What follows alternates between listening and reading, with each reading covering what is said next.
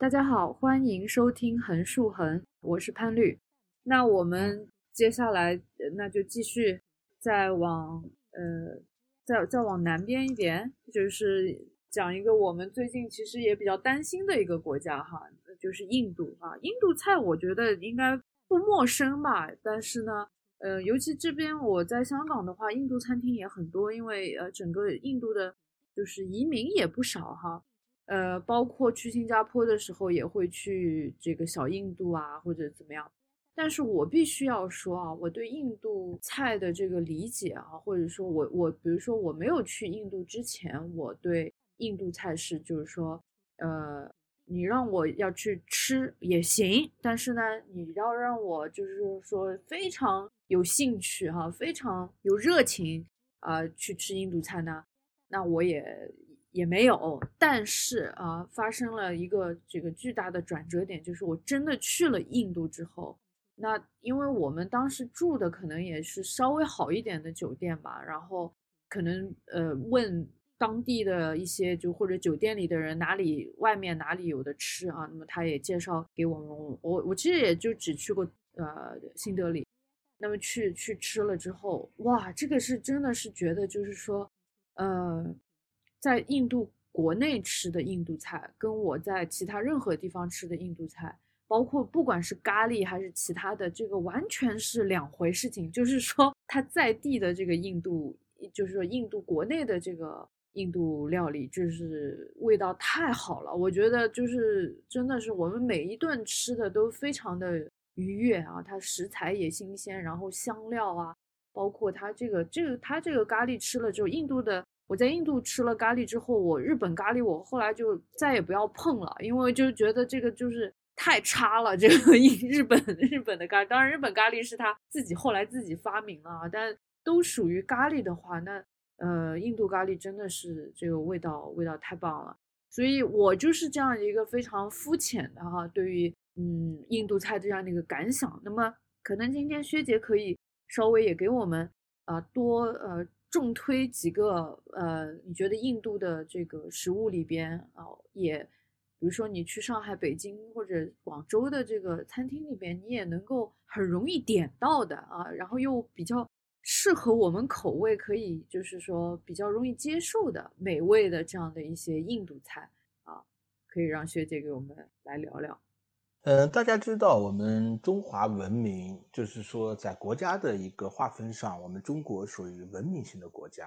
那印度呢，可以来说是一个政治上的国家。为什么我要提出这样的观点呢？因为大家知道，印度位于这个南亚次大陆，由100多个民族组成。那主要的民族呢是印度斯坦人，占了它的国民总人口的 46% 以上。那印度呢，其实在现代以前，它是由不同的邦国，就是城邦所组成的。每一个不同的城邦呢，都有不同的地方的一个行政长官。那后来呢，随着这个印巴分治，那我们知道印度呢分成了这个印度和巴基斯坦。那又从巴基斯坦里边分出了这个东巴基斯坦、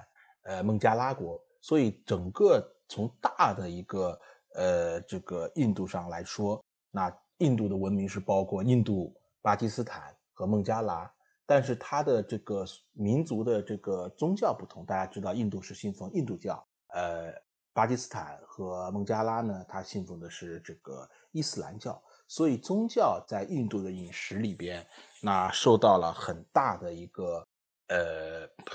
个影响。首先呢，在这个近代以前，印度的最后一个朝代呢是莫卧儿帝国。莫卧儿帝国呢，其实它是一个突厥化的蒙古人帝国，就是由蒙古人的后代、西征的后代所建立的一个帝国。那他们书写的文字呢，却是波斯文，信奉伊斯兰教。所以整个在印度的早期，就是英国人来之前，它的上层社会呢是伊斯兰人。所以我们现在看到的一些电影明星以可汗以汉结尾的呢，他们都是伊斯兰人。那我们知道伊斯兰人是回民，他不能吃猪肉，但是呢，他们需要大量的动物蛋白去补充机体，所以整个的印度的高层，尤其是伊斯兰人，那都是可以去吃这个肉的。所以我们之前有一个非常出名的电影叫《小萝莉的猴神大叔》，那就讲了一个由穆斯林和印度教那不同的人之间的一个人性的一个情感的一个电影，也非常感人。那当印度教的这个猴神大叔看到穆斯林小孩吃鸡肉的情况下，那也硬着头皮去带他去吃这些东西。那其实呢，再回到印度来讲呢，其实印度刚才我说了，它有100多个民族，不同的区域，南北东西跟我们中国一样，有很大的一个差别。那以北部来说呢，它的味道呢，因为它的湿气比较重，靠近喜马拉雅山这个沿线，它微辣，以咖喱为主，东西呢比较清爽，它吃的呢面粉类比较多，比如馕啊，还有就是 roti 啊，烤饼，还有 puri 啊，油饼。而且呢，它的宗教意识比较强，所以呢，它有一盘子端起来，有很多不同小碗，根据不同人的这个宗教的阶级和不同的人的喜好，形成的这种分餐制，他们叫做塔利。而南印度来说呢，它味道呢就比较偏重、偏酸、偏咸、偏辣，用很多咖喱的叶子和芥末籽为原料。但是刚才那个我们潘老师也说了一个词，咖喱。其实咖喱以我们中国人的文化语境是一种特殊的香料，或者一种单一的香料，但咖喱其实就是香料的意思。其实在印度没有一个所有的香料都叫咖喱，就好像我们去到韩国去说 kimchi 其实并不是说对应的是辣白菜，其实它有黄瓜的 kimchi， 它有白萝卜的 kimchi， 它有海带的 kimchi， 但是咖喱呢，就是它其实是我们作为外国人给它的一个统称。其实它有比如 masala 呀，有很多不同的芥末籽啊，不同的这种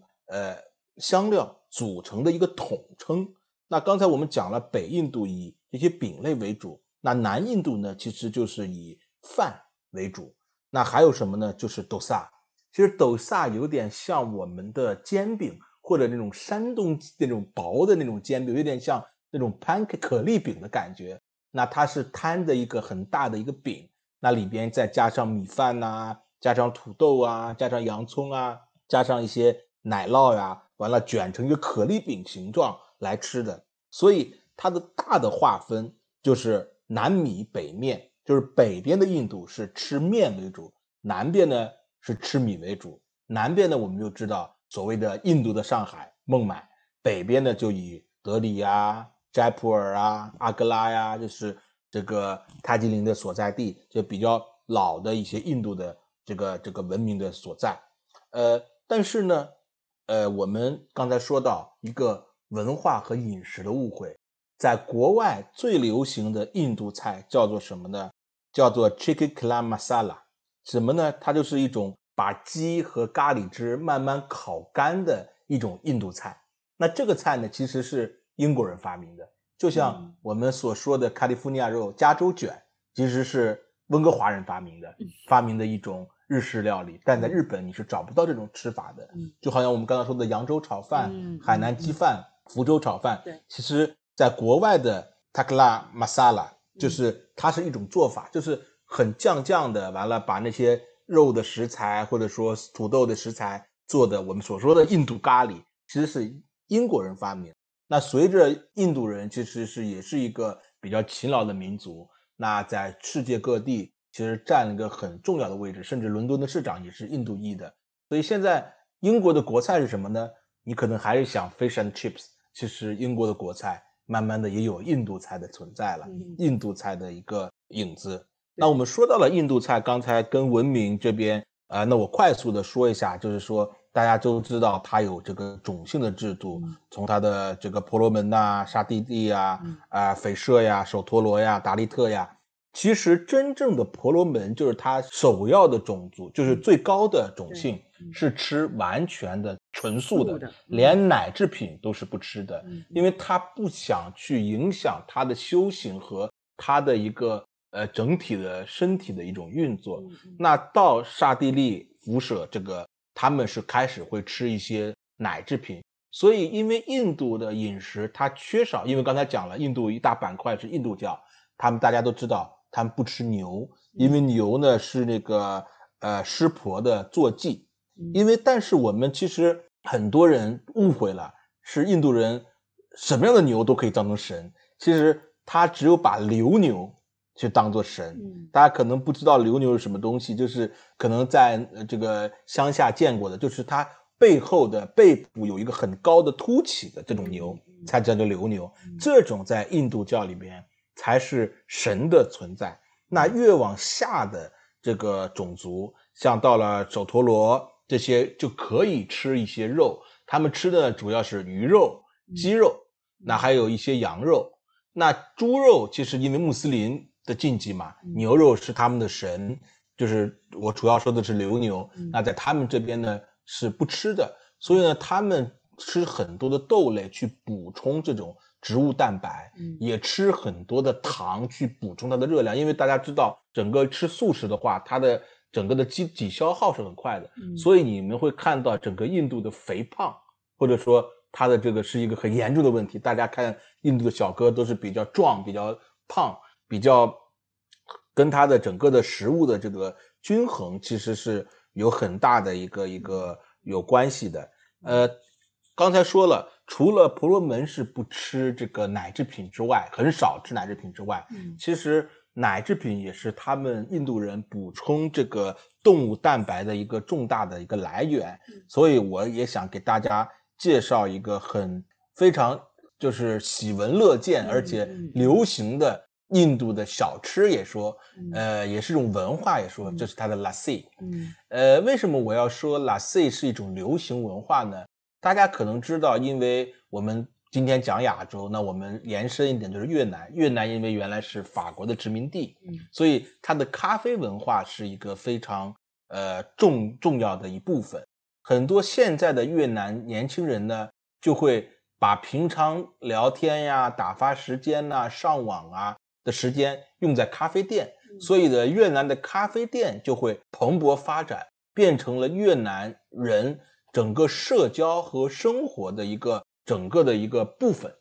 那 Lassi 其实跟越南的咖啡店或者说老挝这个柬埔寨柬埔寨因为都是受到法国影响的咖啡店有异曲同工之妙，它其实也是一种公共文化交流的一个场所。那印度的年轻人之间他们会来到装修各异的 Lassi 店，我们叫中国的奶茶店一样，那他们也有各式各样的这种新潮的装修，上网或者年轻人之间聊天。 Lassi 呢有酸有甜，你可以加不同的水果干果进去，来一杯 Lassi 可以聊很长时间，变成了社交的一个重要部分。所以我觉得 Lassi 其实下次大家去到印度一定要尝一尝，尤其是咸味的 Lassi， 纯 Lassi， 不要加任何的东西，可以大家去体验一下。这个 Lassi 的奶是什么奶啊？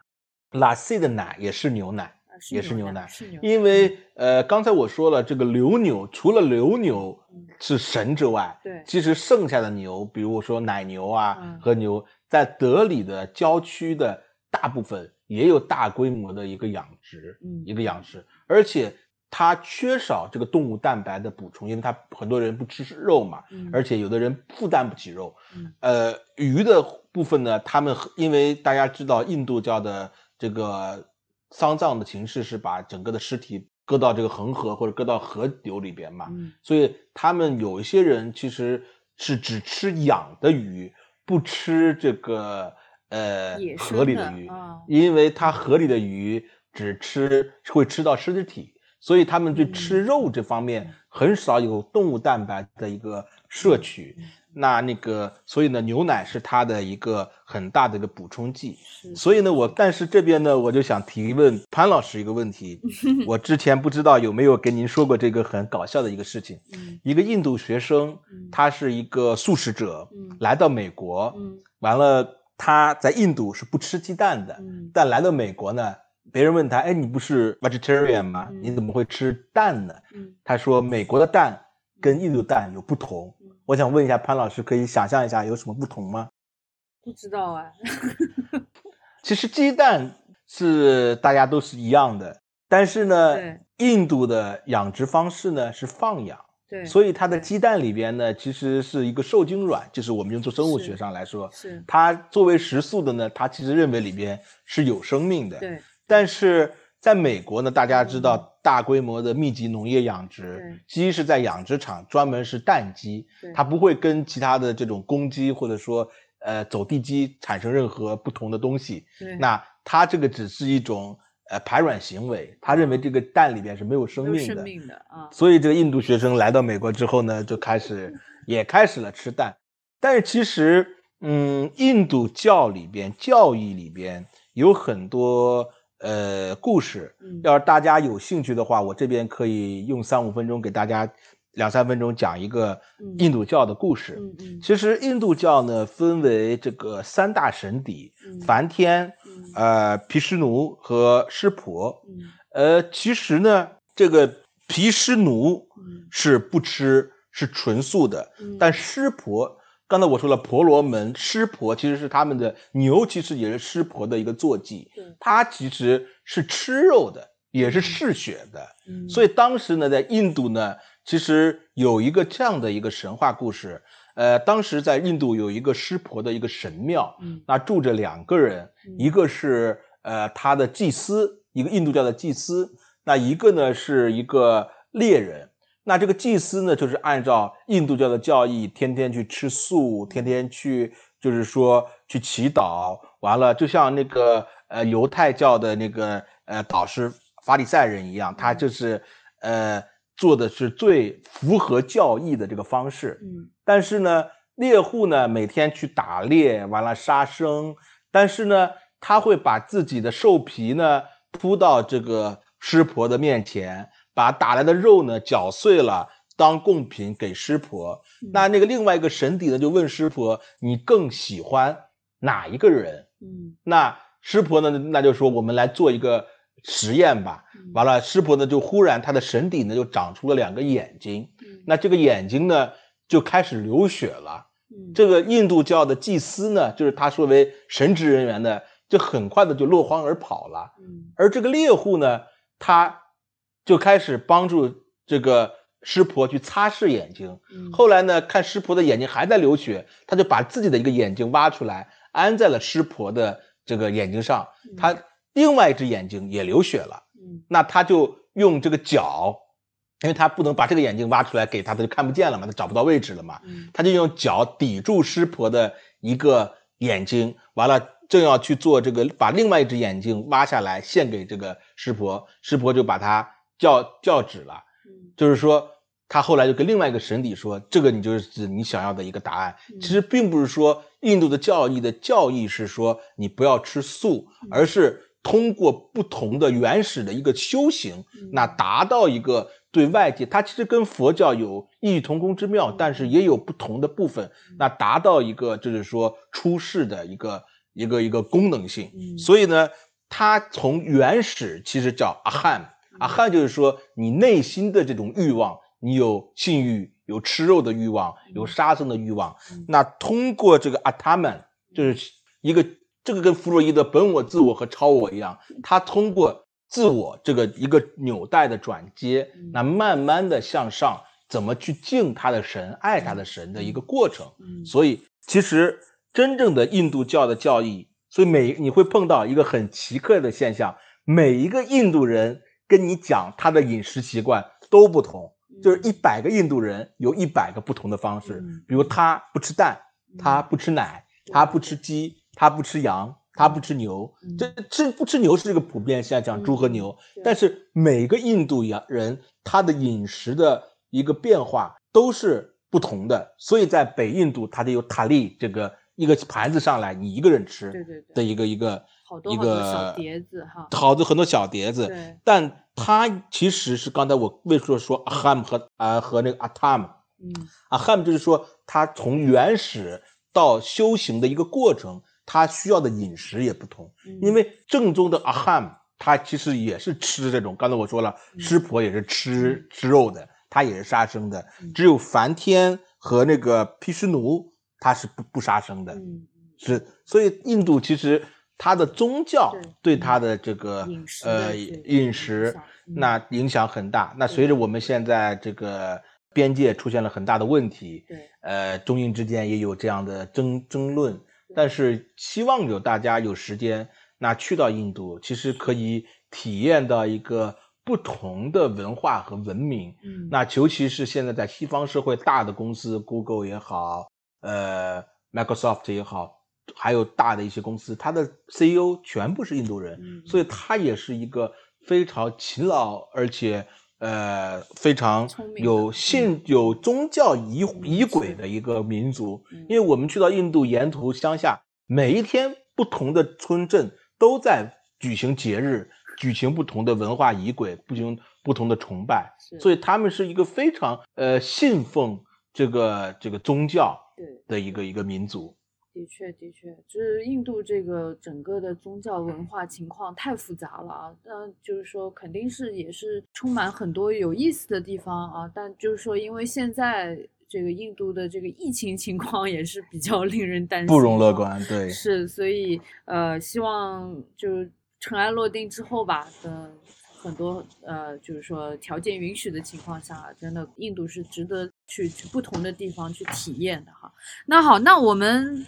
赶紧现在就是说来到一个我们觉得今天可能最冷门的，可能听众最不熟悉的一个地方哈，就是格鲁吉亚，是吧？这个格鲁吉亚我们商量了，因为我们就是说真正录音之前我们商量了很久，其他几个都比较容易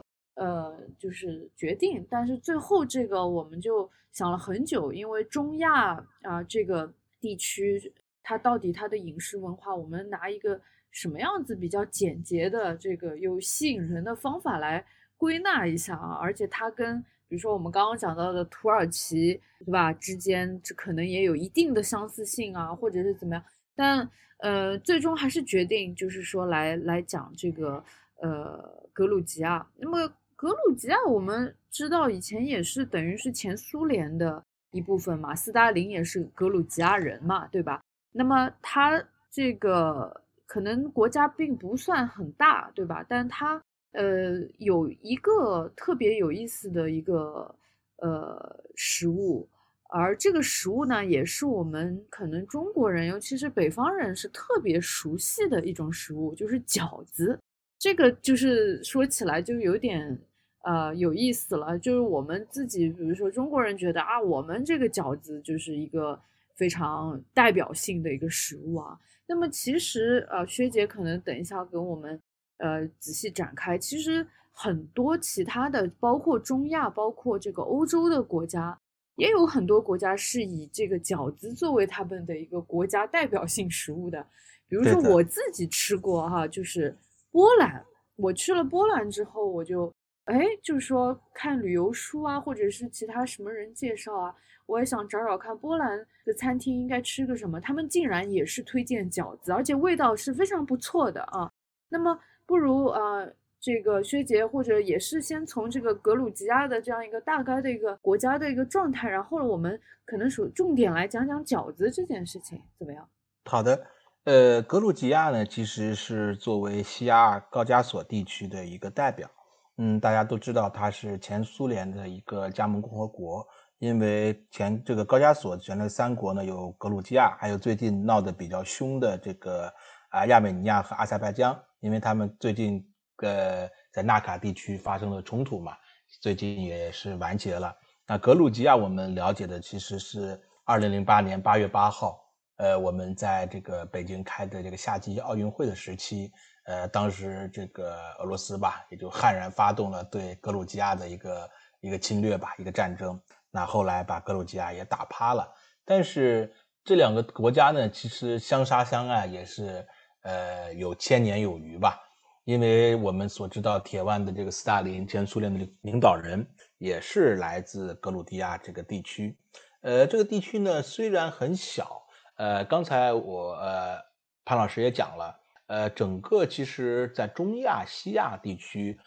土耳其的巨大影响，其实我们所知道的中亚乌斯坦、哈萨克呀、塔吉克呀、吉尔吉斯啊、土库曼呐、这些的，还有甚至包括阿富汗，它受到的整个土耳其的影响、突厥化的影响是非常大的。但是呢，在这个整个大突厥的一个地区之下，在西亚高加索地区呢，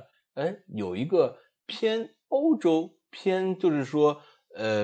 罗马，就是我们刚才所说的土耳其是继承了东罗马和穆斯林突厥化的这个一个国家。那它罗马的踪迹在哪？其实我们刚刚好可以在格鲁吉亚这个地方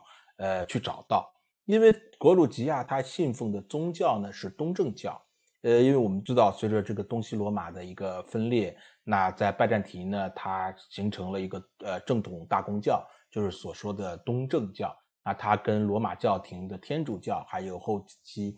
西欧和北美地区兴起的这个新教，我们所谓的基督教，称为基督教义的三大教派。那整个东正教里边呢也分为希腊教会和这个俄罗斯教会。那整个格鲁吉亚虽然它的地方不大，但是它在人类的这个饮食业，就是餐饮这个东西地方也有很大的一个贡献。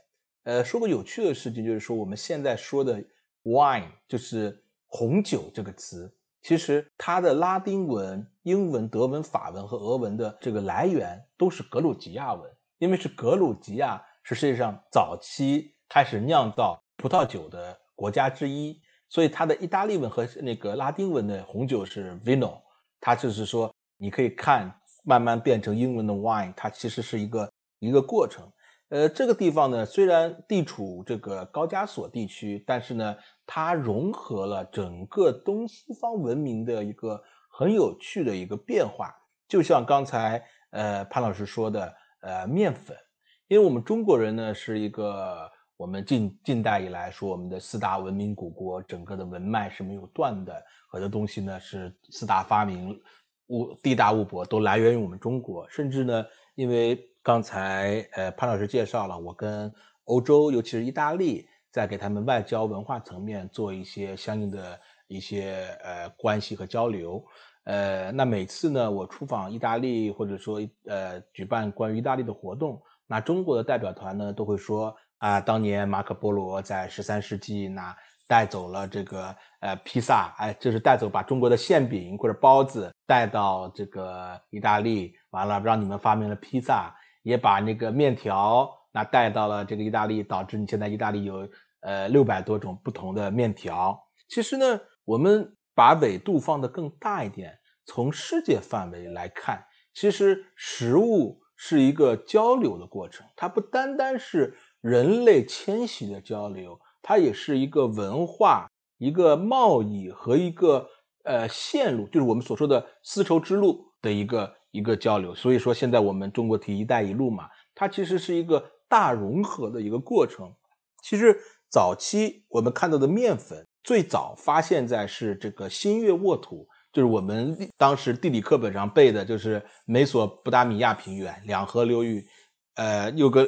幼发拉底河、底格里斯河，就是我们现在的伊拉克地区，是最早在公元就是8000年前已经发现了这个所谓的面粉的遗迹。那中国其实发现的这个面粉是已经是4000年才能发现最早的面粉。那后期其实到春秋时期甚至到汉代，那整个的面粉才在中国人的食物里边那开始流行。所以我们从刚才讲了这么多食物，你会发现在整个丝绸之路也好，一个中亚的这个西域的一个大轴线上面来看，很多地方其实它都是吃这个面粉的。所以呢刚才潘老师讲的，在波兰的国菜，甚至土耳其的国菜之一，俄罗斯的国菜之一，都是饺子完了用奶酪拌一下，或者羊肉、牛肉或者说蟹肉的一些饺子。那在意大利饺子就更有它的一个名词了，因为 dumpling 我们知道是饺子，因为我们小学就学这个词，中国的春节要吃饺子。那在意大利的 ravioli 就是饺子，其实它跟饺子其实是有一个专门的一个这个词汇的。其实呢饺子呢，我们来到了格鲁吉亚，今天我们既然讲格鲁吉亚，它就是这个在格鲁吉亚它的饺子更像我们哪里呢？其实潘老师的家乡上海的小笼包，它其实是介乎于饺子和包子之间的，它叫 kachapuri。 kachapuri 呢，其实它就是一种它当地的一种饺子，它用不同的馅料组合而成，而且呢它其实也用了土耳其的一个菜，就是刚才我说到的 Pide， 它的馅饼其实也是格鲁吉亚的一个这个国菜。所以其实格鲁吉亚你从它的饮食的一个踪迹里边会看到东西方在交流之中，而且食物交流之中产生的一些印记。那格鲁吉亚其实现在作为一个小众的国家，战争慢慢也停止了，那从我们新疆乌鲁木齐其实到格鲁吉亚只要2-3个小时，大家有机会对中国也是免签，那有机会可以去格鲁吉亚去玩一下，我觉得可以看到不同的一个风貌，也可以你当时去你肯定去过吧，对吧？去过，对。那边你当时除了饺子之外还吃了点什么呢？他的菜其实我刚才说了跟饭突厥的比较像，我刚才说的他的饺子kinhali 是他的饺子，还有他的那个habcheli 是他的那个，就是跟披带一样的，其实也是面粉馅本来的饼，他会搁一个鸡蛋在中间，所以他的土语也叫做大眼睛，就有各个一个眼睛在里边。还有他也会有一些不同的烤肉，还有它的炖菜。其实了解苏联历史的一个人都会懂得，当时赫鲁晓夫上台以后，让全苏联人民都要吃到什么呢？土豆炖牛肉。其实瓦罐炖牛肉也是格鲁吉亚比较出名的一个菜。还有它的一些俄式，因为它这是前苏联的一个加盟国嘛，它的一些甜菜头汤啊，还有这些东西其实也非常出名。其实刚刚说到了这个包子，说到了潘老师刚才在笑说他故乡，其实包子呢在上海话里边叫馒头，这个是潘老师是知道的。就是说其实呢我是来自温州地区，我们温州地区呢就更搞笑了，我们呢叫包子呢叫馒头，我们叫馒头呢叫面包。对，但为什么用馒头？那么面包叫什么呢？温州就面包就叫面包，不会搞混糕点叫糕点叫糕点吧，可能。但是呢就是说其实大家对馒头的这个由来，大家很出名的山东大馒头呀，在华北地区其实馒头没有馅的馒头是一个主要的一个产物。但是真正的馒头其实是带馅的，为什么呢？馒头这个词其实是来自三国时期，诸葛亮西秦孟获，当时火烧藤甲兵，那在南蛮这边完了，他不是杀了很多人，感觉自己大家看过《三国演义》的也损了他很多寿命嘛，说自缢。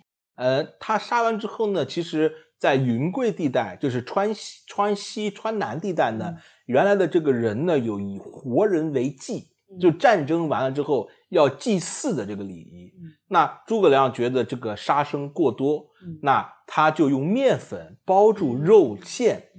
包成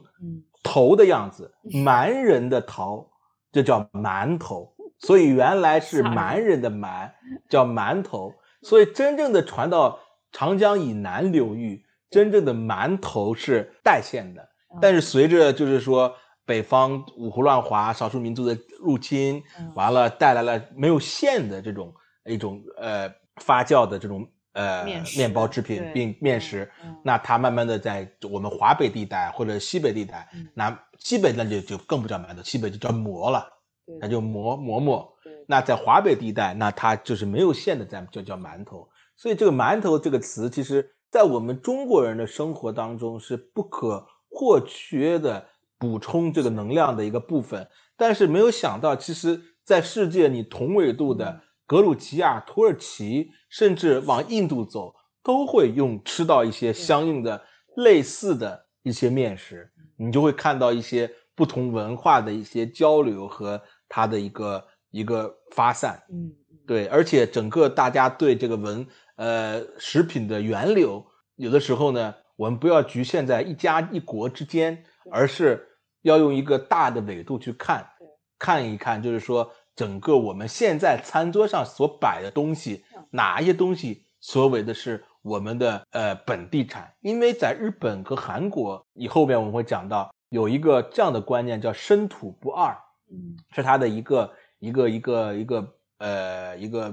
哲学思想，也是一个生活方式，就是一定要吃本地化，尤其是韩国吃本地化的食物。但是大家现在可以看，整个在世界范围内没有一个单单的食物是来自你本身本国的，甚至在烹饪方法，在一些溯流方面，你会看到不同的一些新的知识点，那相继给你打开另外一面窗户。 对，这个是来自于一个就是说对于整个就是国际贸易都有深度参与的人的这个说法，我觉得是特别有说服力的啊。就是说跟很多文化的这种所谓身份一样，其实你生活在今天基本上是已经没有一个所谓可以完全纯化成一种地方或者说一种单一文化的一个东西了啊，食物更是如此。好了，那我们今天最后就来一个大家最熟悉的吧，这个日本吧，对吧？那日料大家肯定都非常熟悉而且喜爱啊，然后平时肯定吃的也不少。那所以我们也是讨论了一下，到底讲日本的话，应该讲一个怎么样的？因为基本的可能就不用讲了，对吧？所以我们要挑一个稍微大家不是特别了解的，然后但又特别值得一试的，也试得到的这样的一个方向。那薛姐可能给我们挑一个。因为说到日本呢，大家都是比较耳熟能详，甚至其中不乏各路的专家。对，那我们潘老师呢也长期在日本做研究和工作生活，那其实在这方面他才是比较也是一个很有发言权的一个参与者。所以呢，我这边呢也是简单的去介绍一下关于日本的这边的一个情况。那日本呢地处东北亚，大家所说的这个东亚三国中日韩，那其实日本呢其实是占了一个也非常重要的一个位置，而且长期呢在经济总量和它的国民的发展和国家上，在东亚是为二的，一个是以色列，一个日本的一个发达国家。那日本呢主要呢有它的四个大的岛屿，本州、九州、四国、北海道组成。因为它的一个岛屿性的一个地理面貌呢，它的渔获较多，中间呢它是以山地为丘陵为主，那沿海地带呢主要是以这个海鲜和本地的山货，还有一些蔬菜和菌菇类为主。那说到日本呢，其实刚才那个潘老师一直在介绍我，其实我没有时间去介绍我自己，那他给了我很多不同的一个 title， 那我更多的想法，我可以把我自己叫为一个行者，就是说在不同地方去旅行，去行迹中去寻找不同新的事物的一个人。那我在之前也走了110多个国家，也去了南北两极，去了南极2次，那也探访了不同的这种美食。但日本呢其实是我一直经常会去而且经常有关注的地方，所以我把日本呢它的整体的一个菜系呢分为3个种类，我把它分为和式、洋式和中华料理。大家觉得很搞笑，那你既然说日本，那当然是日料才是日本的了，那和式呢是西餐，洋式是西餐，那中华料理是中国菜，那这个跟日本有什么关系？其实先从中华料理来说，中国大家知道，随着隋唐时期的遣唐使和中国和日本之间的交流，中国文化和食物的和烹饪方法，其实对日本还是影响非常大的。甚至呢，在大政奉还，就是明治维新之前，尤其是这个德川幕府时期，日本人有几百年是不提倡，也是不允许去吃肉食品的。就是1867年之前，日本是它的食肉率是很低的。后来随着明治维新，它全面西化，它开始了去吃这个肉。但是呢，当时呢，在日本其实在德川幕府时期也是闭关锁国嘛，但是它在长崎整个九州这边呢，跟冲绳，就是我们所说的这个琉球和整个朝鲜半岛还有中国呢有一些贸易往来，我们当时叫唐船。所以呢，当时在九州这一带就形成了很多一些海鲜面呀，一些饭呐，形成了很多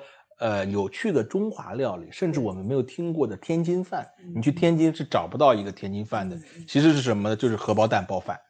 对，甚至就是一些他们叫呛海炒饭，或者说一些相应的麻婆豆腐啊，或者说一些包子啊，或者塔拉给那些炸鸡，那些炸鸡的这些产品啊，其实它都会算成是中华料理的一部分。但在与此同时，随着这个殖民时代的到来，那日本呢开始跟葡萄牙后边的一些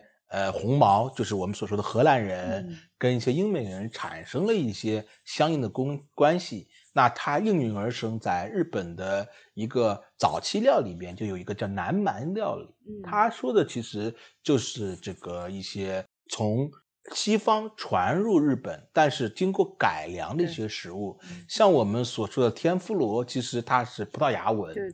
对，它本来就是一种葡萄牙炸小鱼或蔬菜这种方式。因为我刚才说到1867年之前，日本是不吃肉的，它也需要大量的一种补充植物蛋白，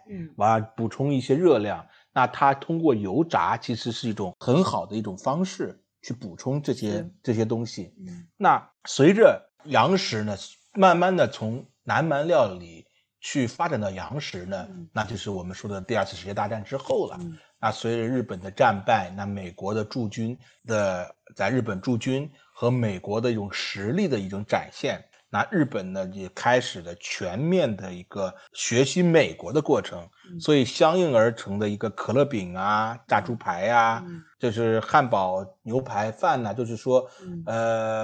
把汉堡和那个就是我们平常吃的汉堡是有两片面包的嘛，但日本呢会把肉取出来跟饭配在一起，甚至日式的咖喱饭都会被它称为一个早期的洋食。说到这个炸猪排，我不知道潘老师知不知道，就是上海的辣酱油，其实日本的炸猪排也用。对，是因为这个伍斯特郡的这个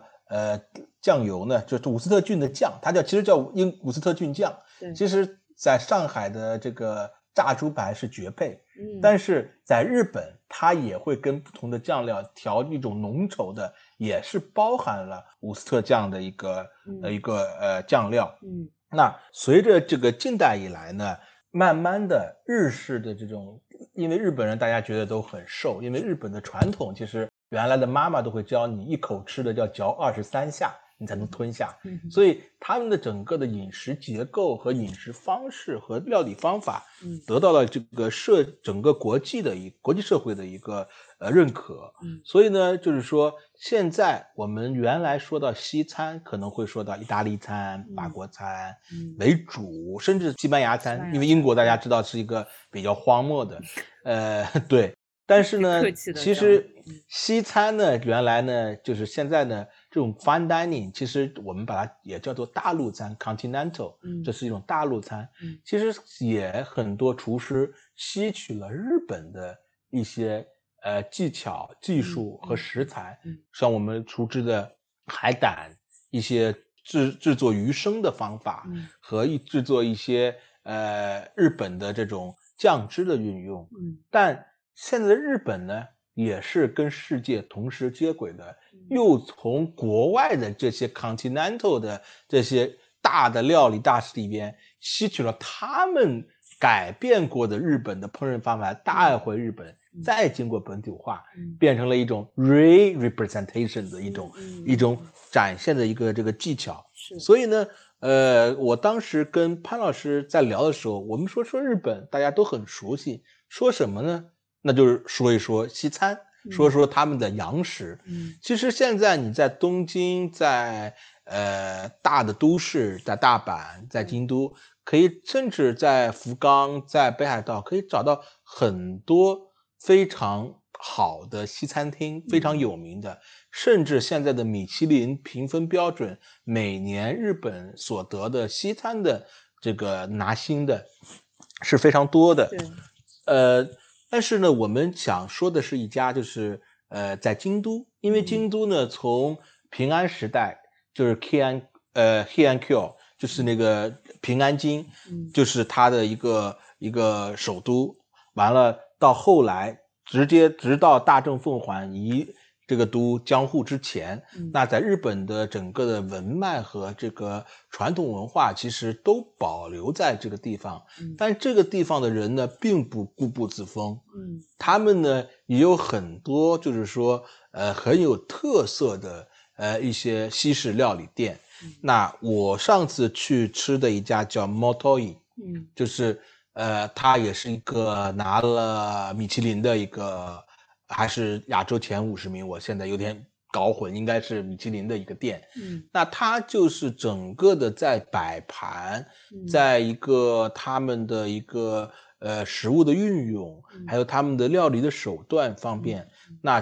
不仅保留了日本人的严谨和精益求精，那也会在异国的一些菜品和传统菜上边做一些比较创新的方式。所以我之前跟潘老师有聊过，我们去吃意大利餐，去吃法国餐，可能对于我们来说啊，因为我们是外国人，那最好吃的可能是在日本，反而不是我去到意大利，去到法国，吃到他们这种传统的或者说一成不变的本地餐。因为大家知道，用法国有很多炖菜，在意大利呢也很多面食，可能对我们中国人来说可能太 heavy 太重，那我们可能更想吃到一些比较符合现在人的一种饮食结构和习惯。但我们可以想象，在京都这个一个就是保留了几千年文明的一个地方，那它会应运而生一个比较出名的西餐厅。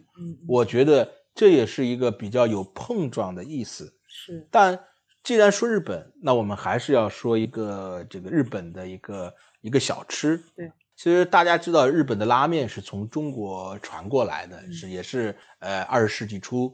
传到这个关西地区，慢慢的在九州地区、关西地区都有，还有札幌啊这些的都是几个流派，许多方面这边都有它的不同的拉面流派。但还有一个面食，荞麦面，日文叫 soba， 其实在日本呢也是长盛不衰。在日本呢，你只要见到手打2个字，后边一定是跟着 soba。因为 soba 呢其实很符合现在人的饮食结构，而且营养学会它也推荐一些高血压高血脂的人去日常的食用这些荞麦，去代替那些面粉或者说白米，因为它的整个的就是说蛋白质含量很低，而且它其他的含糖量也很低，而且它的纤维素比较长，而且它整个的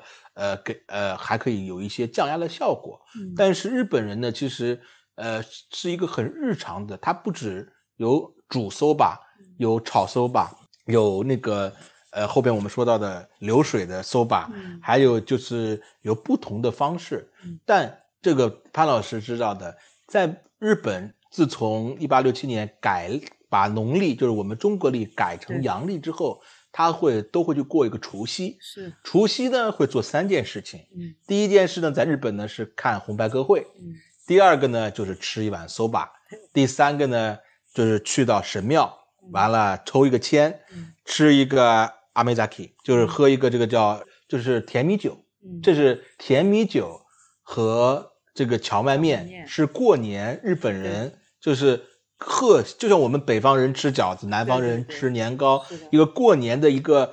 必备的一个食品，仪式一样，仪式感的一个食品，所以它已经深入人心。而且呢，你简单的就是可以做到一个素面，就是什么都不搁；复杂的你可以配天妇罗、配烤肉、配各种东西，它是一个绝配的东西。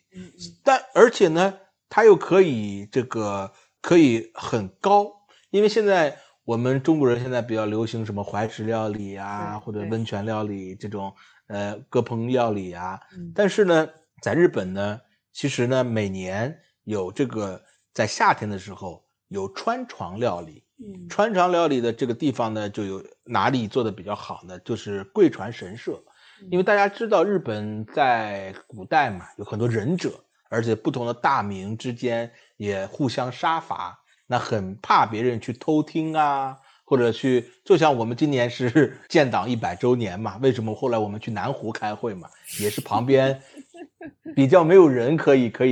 去藏匿，或者说有人偷听骚扰啊。对，那我们这个川床料理其实也就是在水面，川其实川就是这个川流，就是河的意思，在日本里边。完了，在川上有一个床，其实就是我们异曲同工。这种在溪流之间，夏天有一个平板，完了在上面去吃料理。川床的料理其实到夏天大家比较喜欢吃什么呢？这就说到我们今天也是这个今天的我们说到荞麦，就是流水荞麦，他们也叫流水素面，nagisa somen，就是说它是非常在夏天深受不管是老人和年轻人都喜欢吃的一个料理。而且呢我10多年前，其实我第一次应该有不止10多年前了，13、14年前吧，在多伦多第一次吃的 soba，它是个日本人做的，那他就用了很古早的方式，会用那个漆器做的一个小钟，里边搁了酱汁，就是搁了碰子，也会搁一些萝卜屑，搁一些小葱，完了搁一些山葵，完了搁一个鹌鹑蛋进去，完了把它打散，把就是荞麦面，搁一些海苔丝，搁到里边一起去涮一下吃。那刚才说到了这个川床料理，其实他们就是把刚才的我说的漆器的小钟改成了一个竹子，从煮水顺流而下，完了你随时想吃，那把面捞起来搁到你的汤汁里边，蘸一蘸，马上可以吃到清凉可口的一个这个荞麦面。是，对，就是它就是我当然作为一个怎么说呢，一个可能饮食习惯稍微就是重口一点的人来说呢，我自己平时是对荞麦面就是觉得比较淡，对吧？就比较清淡，但是当然就是说刚刚薛姐也讲了，因为如此呢，它的这个就是说首先营养就是健康很平衡，对吧？然后还有我觉得就是类似于这样的日本料理，它其实是吃的真的是一些食材本身的味道，就是它不给你加好多这种味道特别重的这种调料，然后把食物本来的味道给盖过去了，所以它我觉得它这个里边也有一定的这样的一种理念在这个食物里面，尤其像荞麦这样的，就是比如说刚刚讲到说新年吃荞麦，对吧？我们中国人的这种习惯就是新年最后一顿，对吧？除夕夜那得往好的吃啊，就得往这个大鱼大肉吃啊。结果我总是觉得日本的这个文化跟咱们正好有的时候是对着干的，就是他们就在这样我们要山珍海味的时候，他们就特别特别的清淡，要来一碗荞麦面这样的感觉。其实这是两个误会点啊。第一个先说这个它的新年，其实荞麦刚才我说了，它会做3个事情，新年子就是子时，最后一个时辰，看歌会去求签，还有吃荞麦。但荞麦一般是跨年，就是12点的时候吃的夜宵。其实因为当天其实日本其实他们对于过年还是比较重视，这一天呢可能好一点的家庭都会去一些大的百货超商去买这个新年的大礼盒。这个礼盒里边呢，就会包括不同的寿司料理，还有不同的一些料理。那到了今年一天，可能劳累了一年，大家围在一起就会吃这个大的一个礼盒。吃点呢，我们可以就是大家有兴趣的话，可以就是说去网上看一下。其实他们就是在整个晚餐的阶段，一般还是吃的比较隆重。但是我刚才潘老师说的也非常对，那万本归一，最后他会用一道最清淡最寡味的荞麦面去完成这一年的最后的一个 ending。 所以就是说他有很庆祝的部分，但最后呢也有很本真归元的东西。对，那第二呢，说到这日本其实料理来说，因为刚才我说了，它中间是以山地丘陵为主嘛，四面环海，所以呢它的整个物资呢相对来说比较匮乏呢，导致了其实总的来说日本它的味道是会偏咸。因为之前我说了，他们是不吃很多肉制品，那主要吃豆腐和菜，还有他们冬天呢也很长，所以他们大规模的其实配是什么呢？原来你要去看一些日本早期的先民的一些博物馆，它就是米饭配不同的泡菜，所以泡菜面店和梅子店在日本很出名，就是一颗梅可以配你一碗饭，或者说3片萝卜泡菜、黄瓜泡菜就可以配一碗米饭，喝一个这个米寿西罗大酱汤，就是他们味噌汤，他们就等于说吃了一餐饭，所以他们这个蛋白质的摄取是很低的。但是说到了刚才潘老师说的寡味来说，这个其实是日本上层社会的一个习惯，所以在关西地区的特色就是寡味。关西地区的一个就是他们所谓的怀石料理嘛，还有他们的这种平安时期留下来的一些遗留，那整个关西地区吃的会有一些寡味，但是从整个日本的现代健康来说，他会吃一些慢慢的，因为他慢慢开始偏西化，也注重整个的一个保养了。但是传统的日本人其实他的盐的摄取量，还是盐，它主要还有钠的摄取量其实非常高的。第一，他吃很多海带，就是海制品做这个味噌汤。然后第二呢，就是说还有就是它的那个 miso， 就是那个味噌，它其实的含钠量也很高。第二呢，它吃很多泡菜，它的亚硝酸盐和它的钠也是含量很高的。还有就是说它吃米饭，米饭的含糖，就是说它的代糖是很高的。所以其实从饮食结构，从古早来说，它是非常非常不健康的。但是随着慢慢的一个转变，像现在每一家日本的全职妈妈最会做的菜什么菜？土豆泥。